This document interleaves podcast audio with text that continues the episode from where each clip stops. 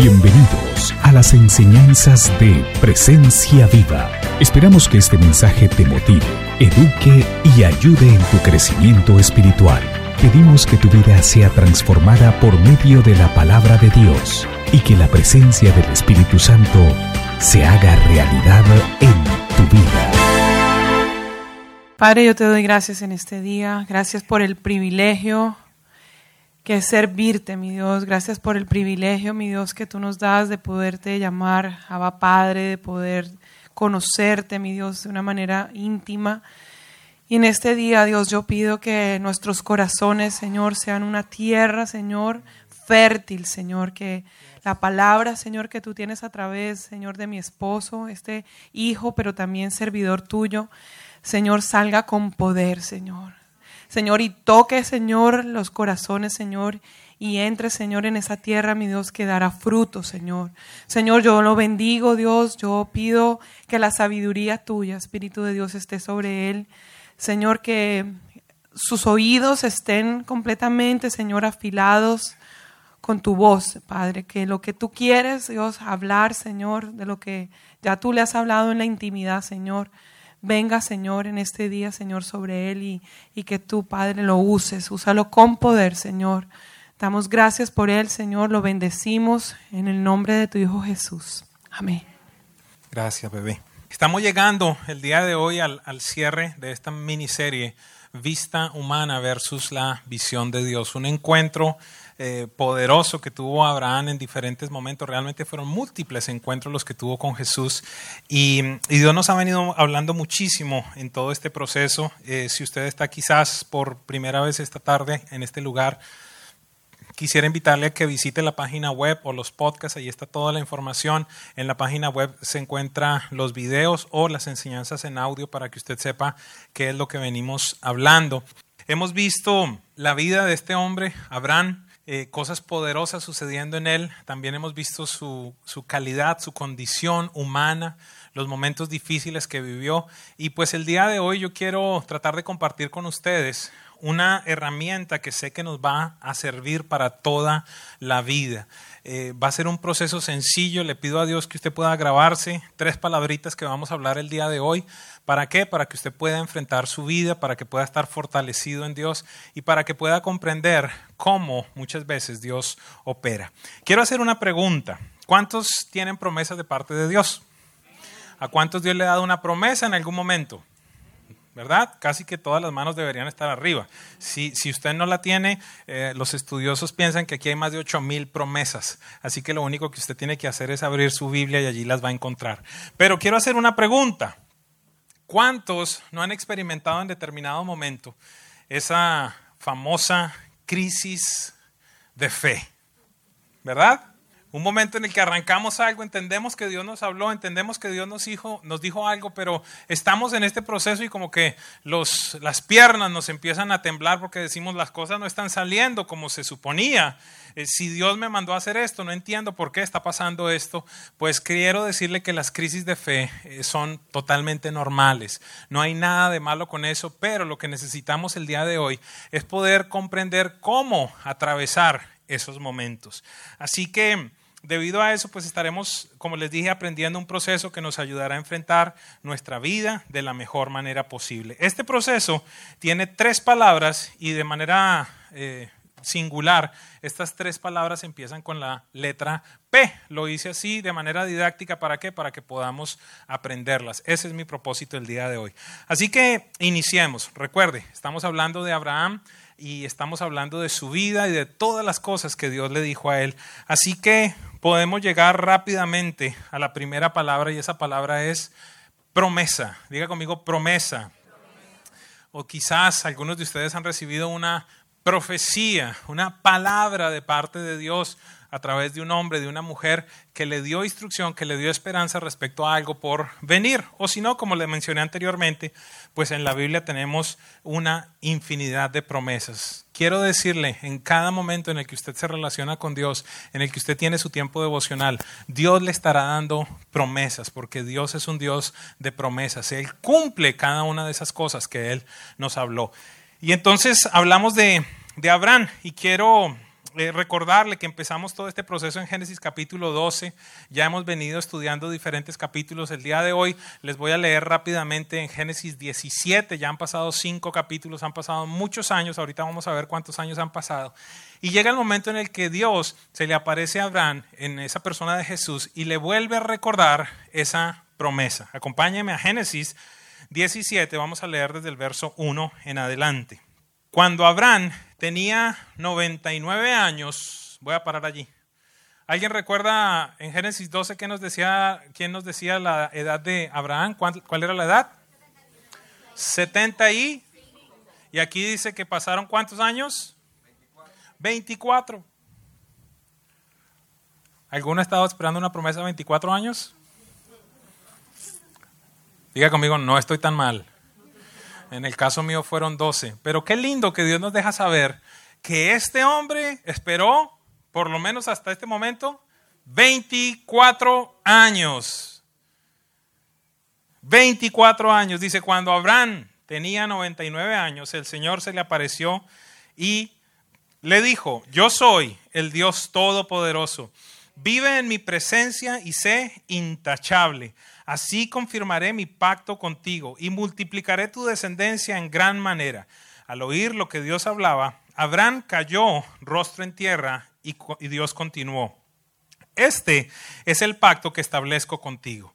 Tú serás padre de una multitud de naciones. Ya no te llamarás Abraham, sino que de ahora en adelante tu nombre será Abraham, porque te he confirmado como padre de una multitud de naciones.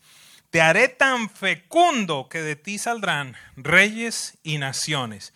Y estableceré mi pacto contigo y con tu descendencia como pacto perpetuo por todas las generaciones. Yo seré tu Dios y el Dios de tus descendientes. A ti y a tu descendencia les daré en posesión perpetua toda la tierra de Canaán, donde ahora andan peregrinando. Y yo seré su Dios. Quiero decirle algo. En ese proceso en el que Dios nos permite transitar y en el cual Dios nos da una palabra, una promesa, hay un trabajo adicional que Él hace. No tan solo tiene que ver con una promesa. El hecho de que tú tengas una promesa no implica que Dios ya terminó de trabajar contigo. ¿Estamos seguros? ¿Por qué razón? Porque aquí encontramos estos patrones que Dios tiene con ciertos hombres y mujeres de aparecerse a su vida y cambiarles el nombre. ¿Qué fue lo que le dijo a este hombre? Ya no te llamarás Abraham, ahora te llamarás Abraham. Acompáñame un segundito más adelante, Génesis 17, 15 y 16, unos versículos más, más adelante. ¿Por qué razón? Porque quiero anunciarte algo.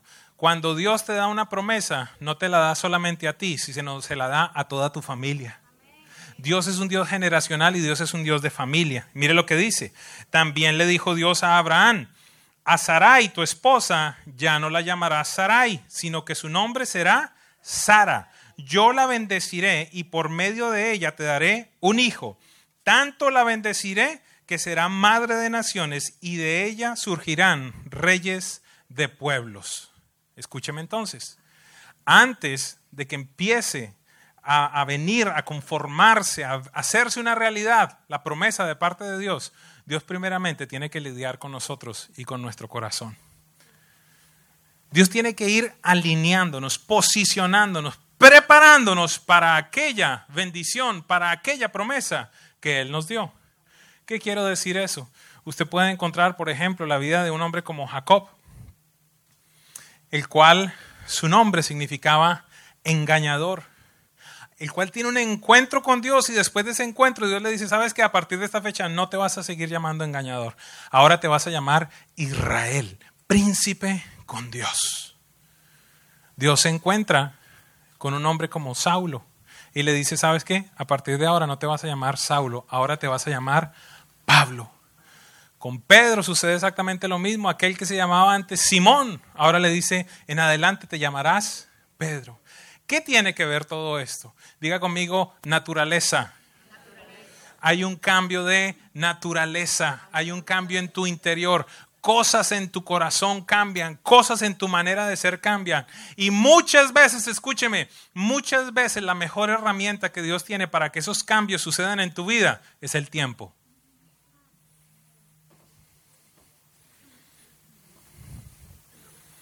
El tiempo.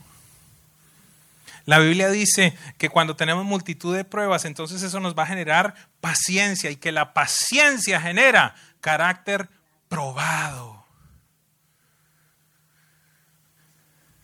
Abraham no se llamaba Abraham, se llamaba Abraham.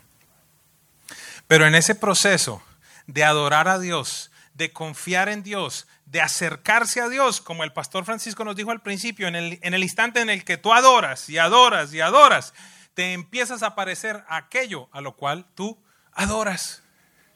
Y en este instante encuentro a un Abraham muy diferente. Un Abraham que puede todavía tener algún tipo de dudas, que puede aún tener humanidad, evidentemente, pero un Abraham que es mucho más parecido a Dios. Y mire, por ejemplo, lo que significa esto. Abraham significaba padre enaltecido, padre orgulloso, y no tenía hijos. Y entonces Dios le dice, no, ahora te vas a llamar Abraham, que significa padre de multitudes. Y él le dice, ¿sabes qué? Pero para que todo esto se lleve, a cumplimiento, también tengo que tratar con Sara. Y Sarai, el significado del, del nombre Sarai es cabeza, capitán, el que manda. Imagínense el tipo de esposa que tenía Abraham. Pobrecito. La jefa. Abraham, vaya para allá, venga para acá. Vaya, acuéstese con la esclava para que entonces tengamos descendencia. Sí, mi amor.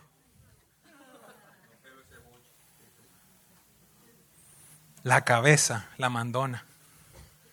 Y Dios dice, para que ustedes sean padres de multitudes, tú no puedes ser orgulloso y enaltecido y ella no puede ser la que manda y la capitana. Tú vas a ser ahora padre de multitudes y ella va a ser Sara, es decir, una mujer de nobleza, una princesa. ¿Cuál será el nombre que Dios está preparando para ti y para mí en medio de ese proceso de la espera? ¿Alguien me sigue? Así que lo importante de enfatizar esta mañana es que si Dios te lo prometió, Él lo cumplirá a pesar de tus condiciones. Si tienes capacidad o si no tienes capacidad, Él va a trabajar en ti para posicionarte, para prepararte para que puedas recibir esa promesa. ¿Por qué te lo digo?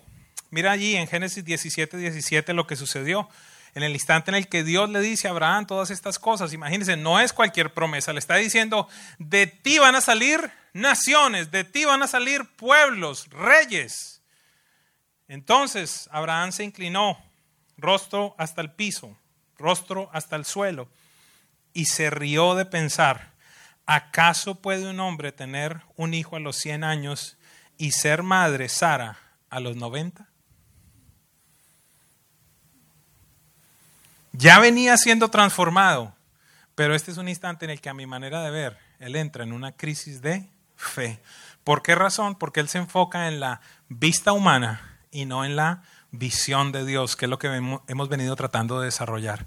¿A qué me refiero con la vista humana? Que en determinado momento, dice la Biblia, que Abraham lo que hizo fue, pues ya no funciona. Eso dice la Biblia. Dice que su cuerpo estaba como muerto, poniéndolo en otros términos. Y mira al lado y ve a Sara y dice, pero Sara ni siquiera tiene menstruación. Eso lo dice la Biblia. Estaba enfocado en la parte humana. ¿Estarás enfocado tú en la parte humana en tanto esperas la promesa? ¿O podrás ver con esta visión celestial que va muy por encima de lo que estás viendo en lo natural? Poquitito tiempo después, otra vez se le aparece Jesús. Acompáñeme. Génesis 18, desde el verso 1 dice lo siguiente. El Señor se le apareció a Abraham junto al encinar en Manre cuando Abraham estaba sentado a la entrada de su carpa. A la hora más calurosa del día, Abraham alzó la vista y vio tres hombres de pie cerca de él. Al verlos, corrió desde la entrada de la carpa a saludarlos. Inclinándose hasta el suelo, dijo, Mi señor, si este, su servidor, cuenta con su favor, le ruego que no pase de largo. Verso número 9. Entonces dice allí que, que, Abraham empezó a prepararle comida, empezó a prepararle una ofrenda, empezó a atenderlos. El verso número 9 dice, entonces ellos le preguntaron, ¿dónde está Sara, tu esposa? Allí en la carpa, le respondió. Dentro de un año volveré a verte, dijo uno de ellos, y para entonces tu esposa Sara tendrá un hijo. Sara estaba escuchando a la entrada de la carpa a espaldas del que hablaba. Abraham y Sara ya eran bastante ancianos y a Sara ya había dejado de menstruar, no le estoy inventando. Por eso Sara se rió y pensó, ¿acaso voy a tener este placer ahora que ya estoy consumida y mi esposo tan viejo? Pero el Señor le dijo a Abraham, ¿por qué se ríe Sara? Escuche la dinámica de esto. Está Jesús hablando con Abraham, están los dos ángeles al lado. Detrás de Jesús está Sara y están hablando ellos. Y Jesús le está hablando y está diciendo, en un año vengo y tu esposa va a estar embarazada. En la carpa, escondida, está Sara riendo así. y Jesús le dice a Abraham, ¿por qué se está riendo tu mujer? Me imagino que Abraham le dijo, qué sé yo, ve pregúntale tú, yo qué voy a saber, ¿verdad? Cuando tú dudas, cuando tú aún te ríes de lo que Dios te dice, dice, ah, esto soy yo que me lo estoy imaginando. Ahí está Dios mirando y te está diciendo, ¿por qué te ríes? ¿Por qué no crees en mí? ¿Por qué no confías en mí? ¿Habrá algo imposible para mí? No hay nada que Dios no vea de nosotros. Y Él se va a encargar de cumplir lo que ha prometido por encima tuyo y por encima mío. Dice, pero el Señor le dijo a Abraham, ¿por qué se ríe Sara? ¿No cree que podrá tener un hijo en su vejez? Verso 14, qué pregunta tan tremenda que le hace Jesús. ¿Acaso hay algo imposible para el Señor? El año que viene volveré a visitarte en esta fecha y para entonces Sara habrá tenido un hijo. Sara por su parte tuvo miedo y mintió al decirle, yo no me estaba riendo, pero el Señor replicó, sí te estaba riendo. Entonces yo me imagino que Dios le dice a Abraham, ¿por qué se ríe su mujer? Yo no sé, pregúntele, Sara, ¿por qué se estaba riendo? No, yo no me estaba riendo. Sí, yo te vi. ¿Cuántas veces Dios estará y nosotros que pensamos que somos, Señor, no es que yo no te crea. O sea, o piensa uno, empieza ahí con esa fe negativa, ¿verdad? Un montón de cosas. Y uno piensa que Dios no escucha. Tú, Dios, es omnisciente, todo lo sabe, todo lo sabe, aún tus luchas. Y aquí de una manera graciosa pues vemos lo que sucede. Pero quiero hacer un paréntesis y que me acompañe a Hebreos 11:11 para que veamos lo que sucedió en ese momento. Hebreos 11:11 es como la explicación de todo esto que estaba sucediendo en Génesis 17. Dice lo siguiente, por la fe, Abraham, a pesar de su avanzada edad y de que Sara misma era estéril, recibió fuerza para tener hijos porque consideró fiel al que le había hecho la promesa. ¿Qué te quiero decir en este día? Yo no sé cuántos años tú llevas esperando. Yo no sé qué es lo que está pendiente en tu vida, pero aquí la Biblia nos deja saber que Abraham en ese momento que tuvo una crisis de fe, también tuvo un momento, un momento en el que resplandeció algo sobre él y dice, espérate, espérate, espérate, esto no tiene que ver con que a mí ya no me funcione mi aparato, con que mi mujer esté estéril, esto tiene que ver con quién lo prometió. Y lo prometió Dios. Y dice la Biblia que en ese instante en el que él creyó, recibió una fuerza de parte del cielo. una fuerza sobrenatural de Dios. En este caso, tenía que ver con el engendrar hijos. El hombre ya no le servía nada, no había Viagra, no había nada, pero algo del cielo algo del cielo fue soplado sobre él y dice que recibió fuerza para poder llevar a cabo esa misión. Yo no sé qué tipo de fuerza tú necesitas el día de hoy. Pero si tan solo tú crees, el cielo mismo se abrirá sobre ti y recibirás ese encargo, esa capacidad de parte de Dios para que lleguen a cumplimiento esas promesas que Él te ha dado. Este es un día en el que yo le pido a Dios que la esperanza renazca que podamos comprender la capacidad de nuestro Dios. Sí, usted puede venir acá a levantar sus manos, pero muchas veces no dimensionamos ese poder de Dios.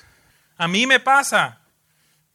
En el instante en que me llama alguien y me dice, fulano, tiene cáncer, y yo digo, ay, anoche yo meditaba en eso. Y yo decía, ¿cuál es el rollo mío con el tema del cáncer? Sí, yo sé que he conocido gente que se ha sanado, pero, pero, pero también he conocido gente que se ha muerto. Y es como si yo limitara a Dios y puedo orar más fácil por cualquier otra cosa, por, por intestinos que estén dañados, por, por mujeres estériles, por cualquier otra cosa, pero cuando viene el tema del cáncer, yo digo, ¿será que sí pasa? ¿Será que no pasa? Dios está lidiando conmigo en un área como esa. Yo no lo puedo limitar. Entonces, si viene un SIDA, voy a limitar a Dios. Si viene un cáncer, voy a limitar a Dios. Si viene una hepatitis, voy a limitar a Dios. ¿Por qué? Porque está en mi cabeza. No lo voy a limitar. Mi Dios es todo poderoso. Yo no sé cuál es la situación tuya. Yo no sé cuál es la situación tuya. El día de ayer asistí a una conferencia en la cual un hombre de negocios nos decía una cosa tan absurda. Decía, yo mismo generé unas tarjetas supuestamente para, para anunciar que era distribuidor de una marca en un país.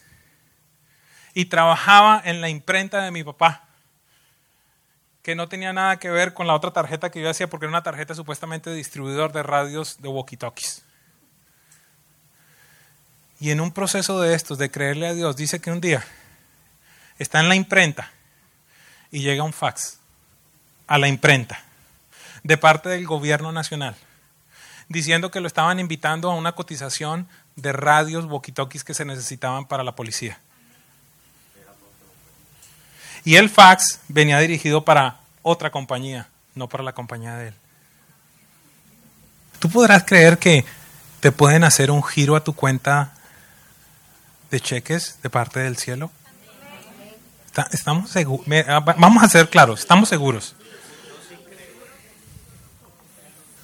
Vamos a ser claros. ¿Estás tú confiado en el que pueda aparecer un file en inmigración a tu nombre aprobado? No, no, no, ¿cómo así? Eso, eso, eso es, usted es un fanático. ¿Será que soy un fanático? ¿O será que me volví muy adulto y desconfiado? ¿Será que el desconfiado eres tú? ¿Será que tú eres el que dice, no, esas eran cosas que pasaban en la Biblia, pero eso ya no pasa? ¿Será que tú puedes creer cosas como las que yo he leído que hay misioneros que necesitan entrar a algunos países y no los dejan entrar y Dios los transporta y aparecen en otro país? Ya estoy viendo la cara de usted. Ha sucedido. ¿Sabe qué es lo que pasa? Que este país es tan bendecido que tiene un problema muy grande. Y el problema grande, ¿cuál es? Que, que todo aquí es sencillo. Pero, ¿cuál es el tema con otros lugares? Que en otros lugares no tienen dinero, no tienen recursos. Lo único que tienen es a Dios y a Dios le tienen que clamar para que aparezca comida, para que lo lleve a otro territorio, para que haga lo que Dios hace. Qué tremendo entonces que como no, abro comillas, como no tenemos necesidades, entonces hemos limitado el poder de Dios. Y Jesús le dice, el otro año, yo vengo y tu mujer ya va a haber tenido un hijo. Tengo 99, no me importa. A los 100 lo vas a tener. Y mujer tiene 90, no me importa. Y ya no tiene menstruación, no me importa. Habrá algo imposible para mí. Yo me imagino a Jesús diciendo, Abraham, ¿habrá algo imposible para mí, Abraham?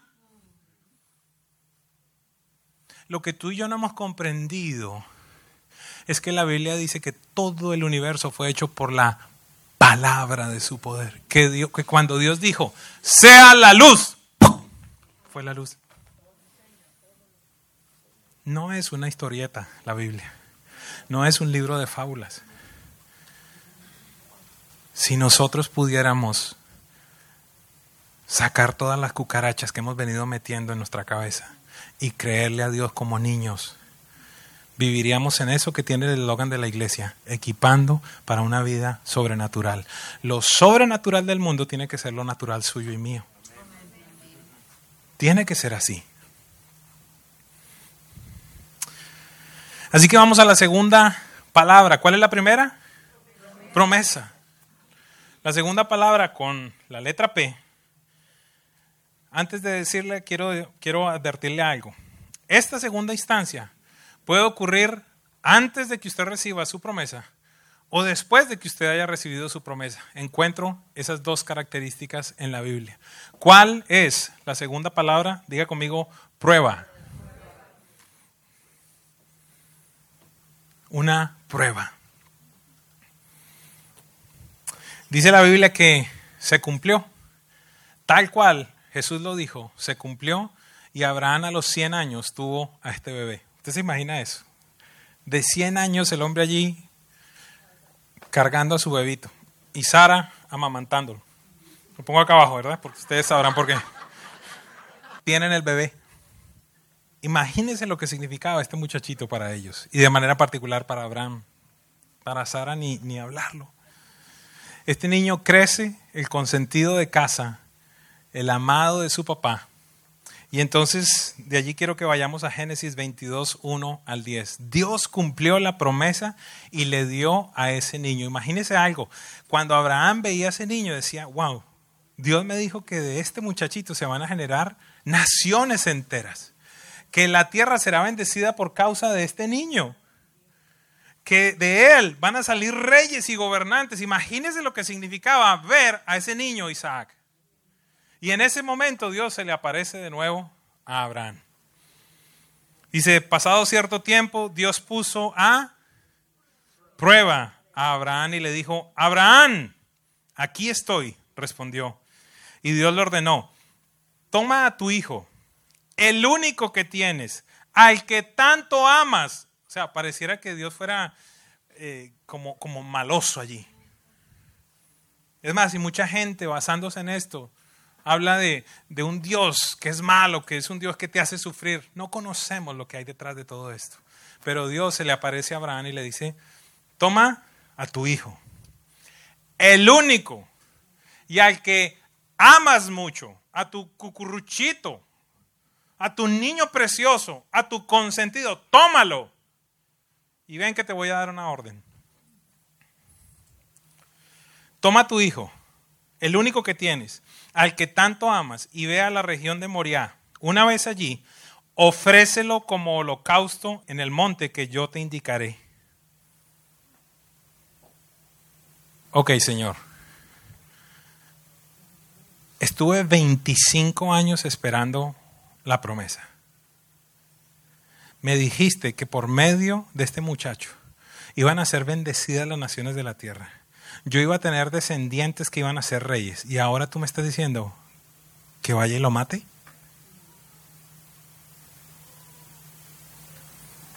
Eso fundamentalmente es lo que está sucediendo acá.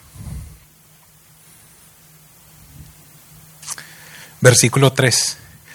Abraham se levantó de madrugada características que empezamos a encontrar allí en medio de la prueba. ¿Será que somos rápidos para obedecer en el momento en el que Dios nos manda hacer algo que no nos parece lógico mientras esperamos? No dice allí que se levantó a las 3 de la tarde, o que pasaron 15 días, o 18 días, o 3 meses para obedecer. Dice, Abraham se levantó de madrugada y ensilló su asno. Mire lo que dice a continuación y cortó leña para el holocausto. Me ponía a meditar en esto. O sea, Abraham no mandó a sus siervos a cortar leña. Usted se imagina ese proceso de ir a los arbustos y estar cortando diciendo, Dios mío, esto va a ser para, para quemar a mi hijo. No va a ser un toro, no va a ser una oveja, no va a ser pájaros como anteriormente, esto va a ser para mi hijo.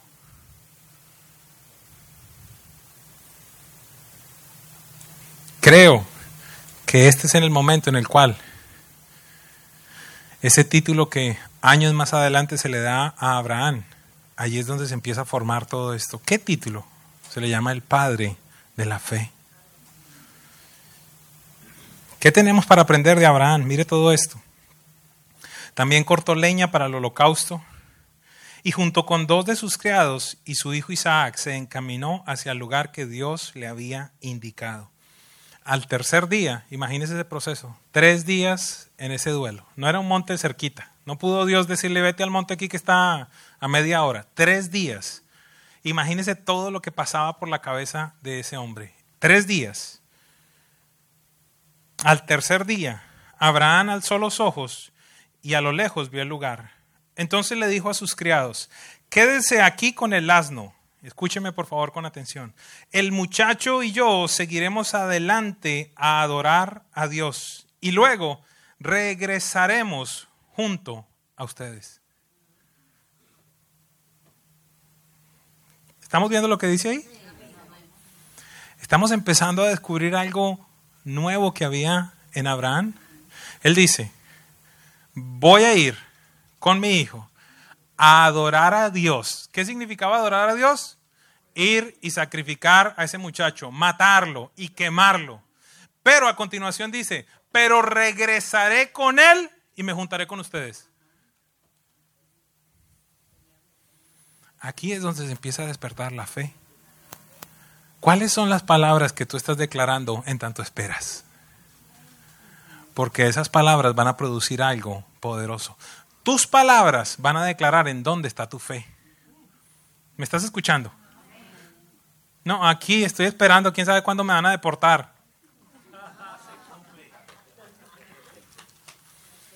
No, aquí a mí ya me dejó el tren, mire, ya voy a cumplir 38. ¿Cuáles son las cosas que tú estás declarando? No, usted sabe cómo está la economía, esto está dificilísimo. ¿Cuáles son las palabras que tú expresas en tanto esperas? Y este hombre nos da una lección grandísima. El muchacho y yo seguiremos adelante para adorar a Dios y luego regresaremos junto a ustedes. Abraham tomó la leña del holocausto y la puso sobre Isaac, encima de todo. El pelado tuvo que cargar la leña.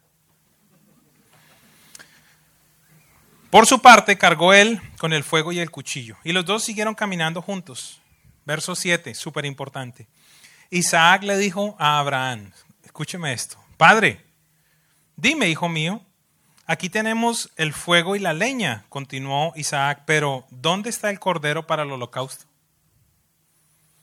¿Qué enseñanza hay aquí? Que quiero abrir un paréntesis. Abraham desde pequeño le había enseñado a Isaac a ofrendar. ¿Le estás enseñando tú a tus hijos o ni siquiera tú ofrendas, por eso ellos no saben?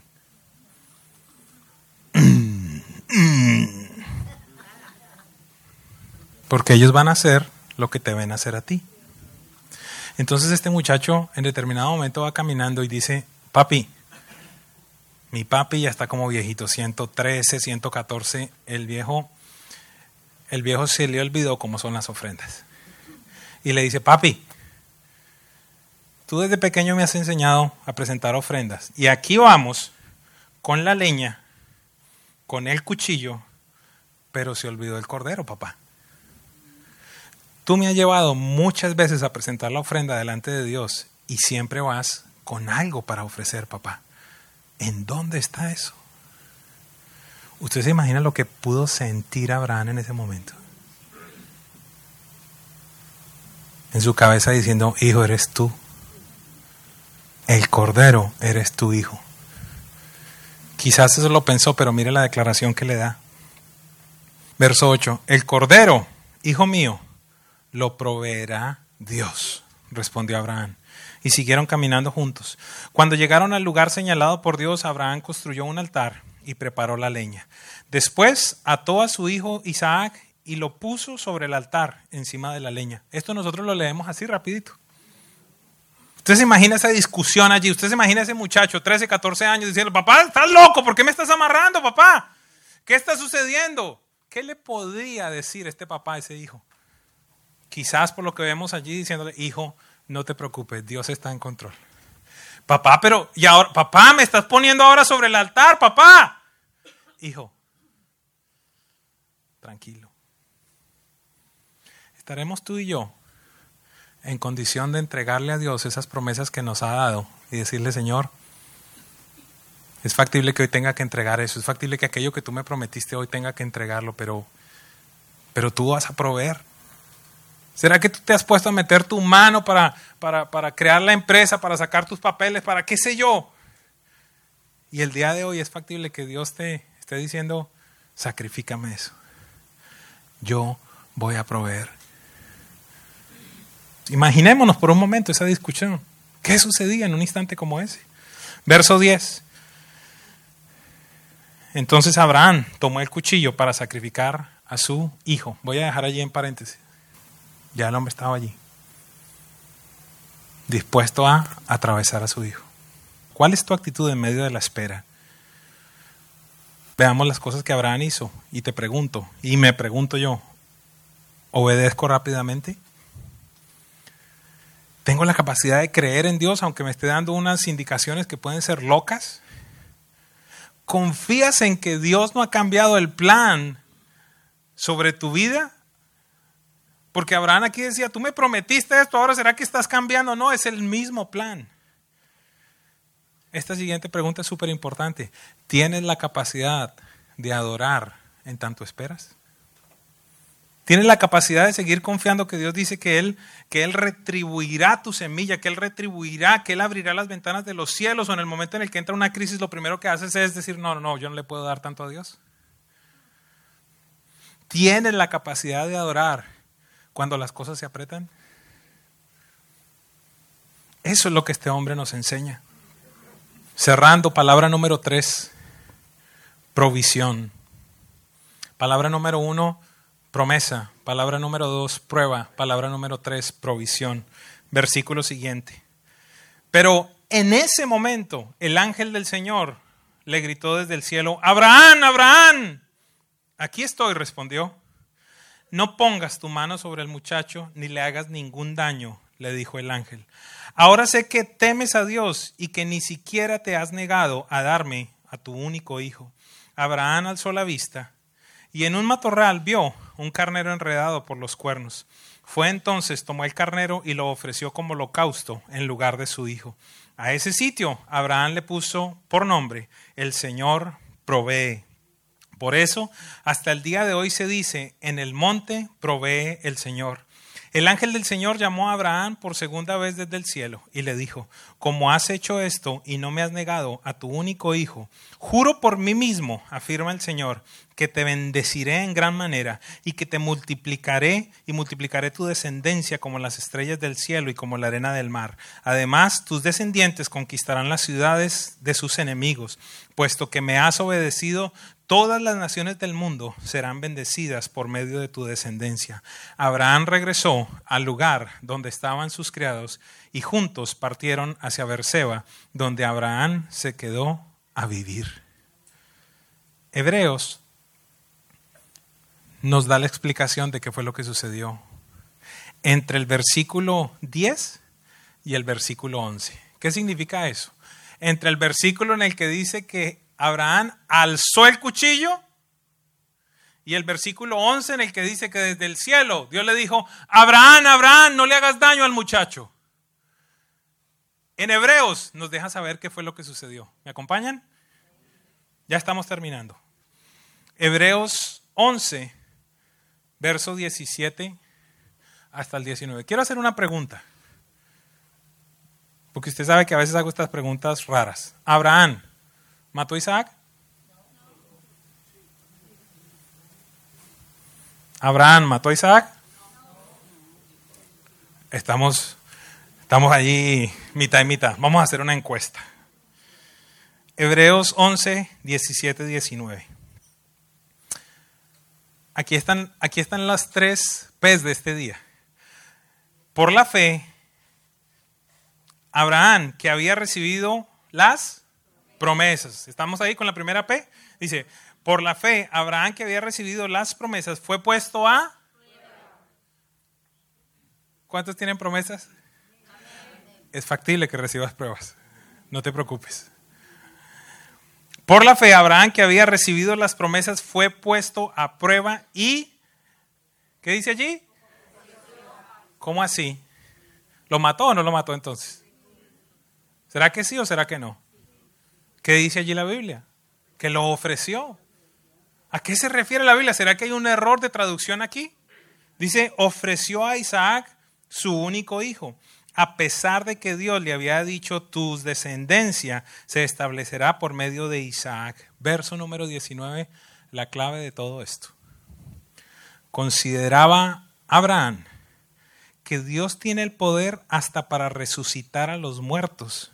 Y así, en sentido figurado, recobró a Isaac de entre los muertos. ¿Qué significa esto? Que entre el versículo 10 y el versículo 11, Abraham mató en su corazón a su hijo. ¿Qué quiere decir eso? Que, que en milésimas de segundo, en el momento en el que él, Abraham le dio la orden desde el cerebro hasta su mano al cuchillo, en ese momento, ya lo había, ya, ya, en el, no sé, no sé si, yo creo que ustedes me entienden. Ya estaba la orden, ya estaba la orden dada. Cuchillo, mátalo. En ese mismo instante Dios le dice, Abraham, porque Dios es el único que tiene la capacidad de ver tu corazón. Tú le puedes decir a Dios, ay, yo te adoro, yo te exalto, yo, yo te bendigo. Y Dios está diciendo, sí, pero ni el diezmo me das.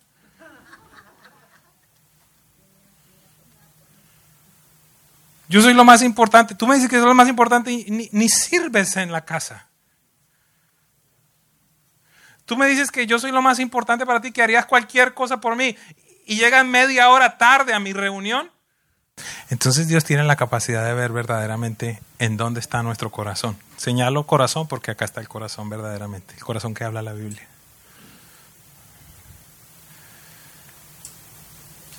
Y volvamos a ese versículo, porque Jesús le dice a Abraham, ahora reconozco que verdaderamente tú me amas porque ni siquiera tu hijo me negaste. Es decir, Jesús vio ese cerebro, vio allí, la orden ya se fue, ya, ya se fue la orden para matarlo. Espérate, no le hagas daño. ¿Existirá entre nosotros alguna persona que tiene la capacidad hoy de entregarle esa promesa a Dios? Decirle, Señor, aquí no lo entiendo, no lo comprendo, pero aquí yo la entrego. Julio 24 del 2013, después de cerca de 12 años de esperar una promesa de Dios, a las 12 y 5 del día vimos a una bebé nacer, nuestra bebé. Tuvimos un mediodía espectacular, eh, mi esposa amamantándola por primera vez, conociéndola, nos dijo el médico, viene con Billy Rubina, va a estar en el nursery allí con fototerapia.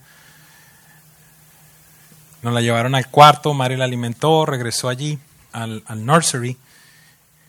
Y a la medianoche de pronto golpean en la puerta y irrumpen en nuestro cuarto. Una, una doctora nos dice, eh, vengo a llevarme a su hija para cuidados intensivos. Eh, tiene un virus, le va a dar meningitis viral, su vida está en peligro y desde ahora le advierto que por lo menos va a estar 10 días en cuidados intensivos. Todo eso lo recibimos en, en segundos. Señor, tú nos prometiste este bebé. Lo tenemos medio día y ahora entonces... Ahora entonces se va a morir. Esa fue una noche muy interesante, donde comprendí lo que significaba interceder donde tuvimos que entregar a nuestra hija a ese doctor y, sobre todo entregársela a Dios diciéndole, Padre, yo no tuve la capacidad de engendrarla, yo no tengo la capacidad de sostenerla viva. Y los reportes eran peor. Llegó a cuidados intensivos y ahora tiene un problema en el potasio, está, está mal. vamos a descansar un poquitito, nos vamos en la madrugada y entonces ahora estaba con oxígeno, no está saturando, no está respirando bien.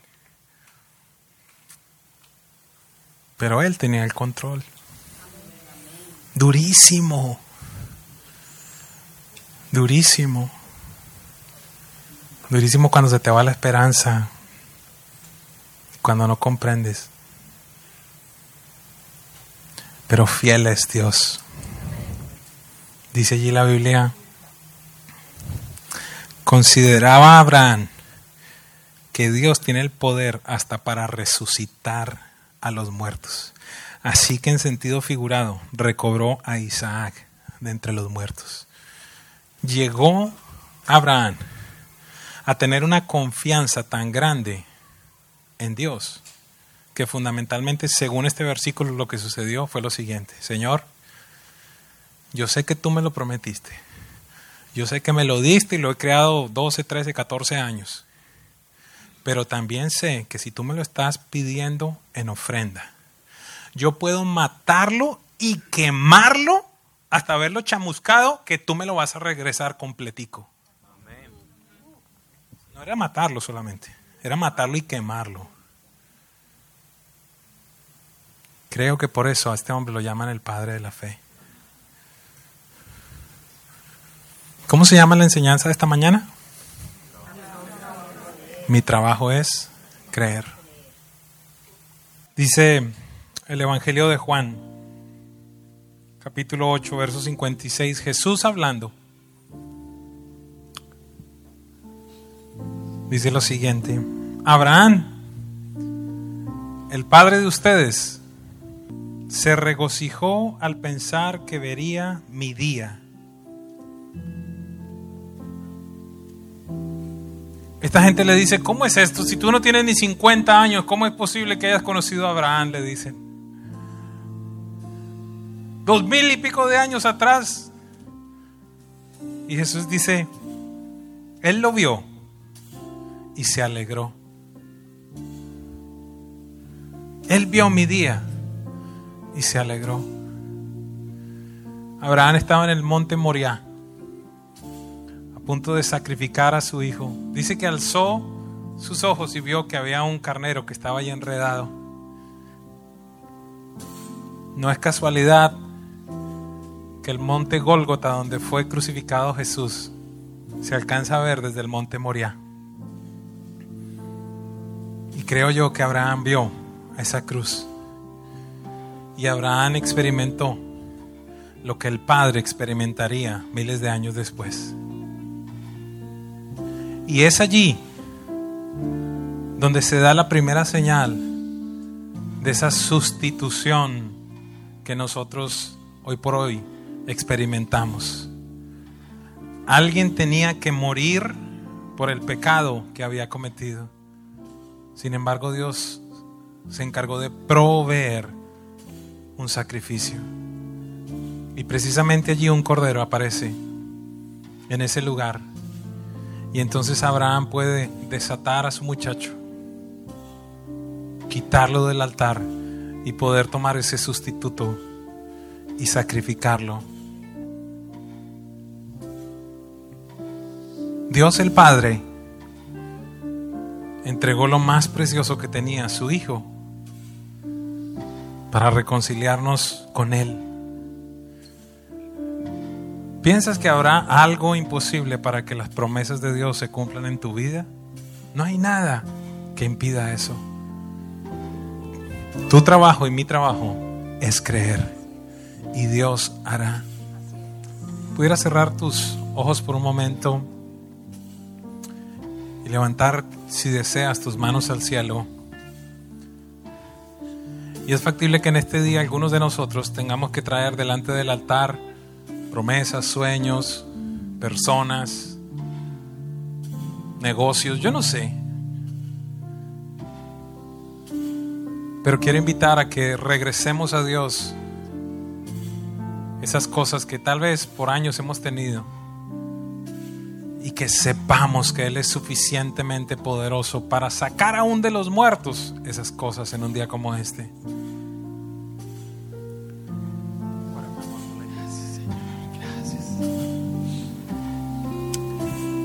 Gracias Dios. Qué bueno es poder confiar en un Dios vivo, en un Dios poderoso como tú, en un Dios que es fiel y que cumple sus promesas, Dios. Señor, yo pido que hoy tú soples fe, Señor, sobre tus hijos. Imparte de esa fe, Señor. Que nuestro trabajo es creer que tú vas a hacer las cosas, aún las imposibles, Dios. Aún, Señor, aquellas que parecieran ante nuestros ojos difíciles, Señor, de que tengan una solución o de que vengan a vida, Dios.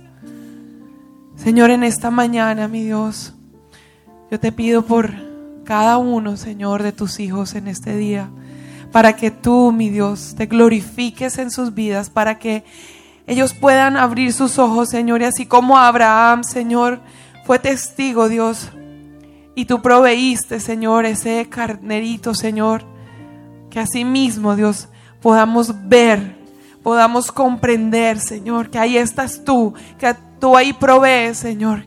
Que en ese momento, en ese último momento, tal vez cuando ya no quedan fuerzas, tal vez cuando ya estamos entregándolo todo, ahí vienes tú, Dios. Ahí vienes tú, papá, y provees. Mi Dios, yo te pido, Señor, que aquellos que están cansados, Señor, de caminar en sus fuerzas hasta hoy, Dios, ellos hoy te puedan entregar a ti completamente y descansar, sabiendo, sabiendo que tú harás.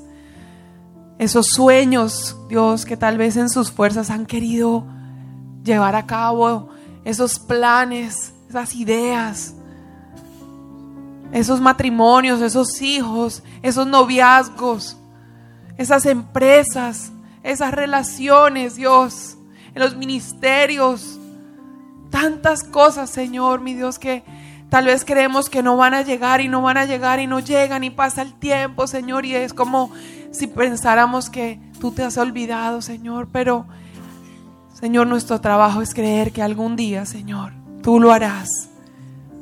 Porque todo, Señor, todo es tuyo, mi Dios. Nuestras vidas, nuestros hijos, nuestras familias, el ministerio, las finanzas, todo te pertenece, Dios.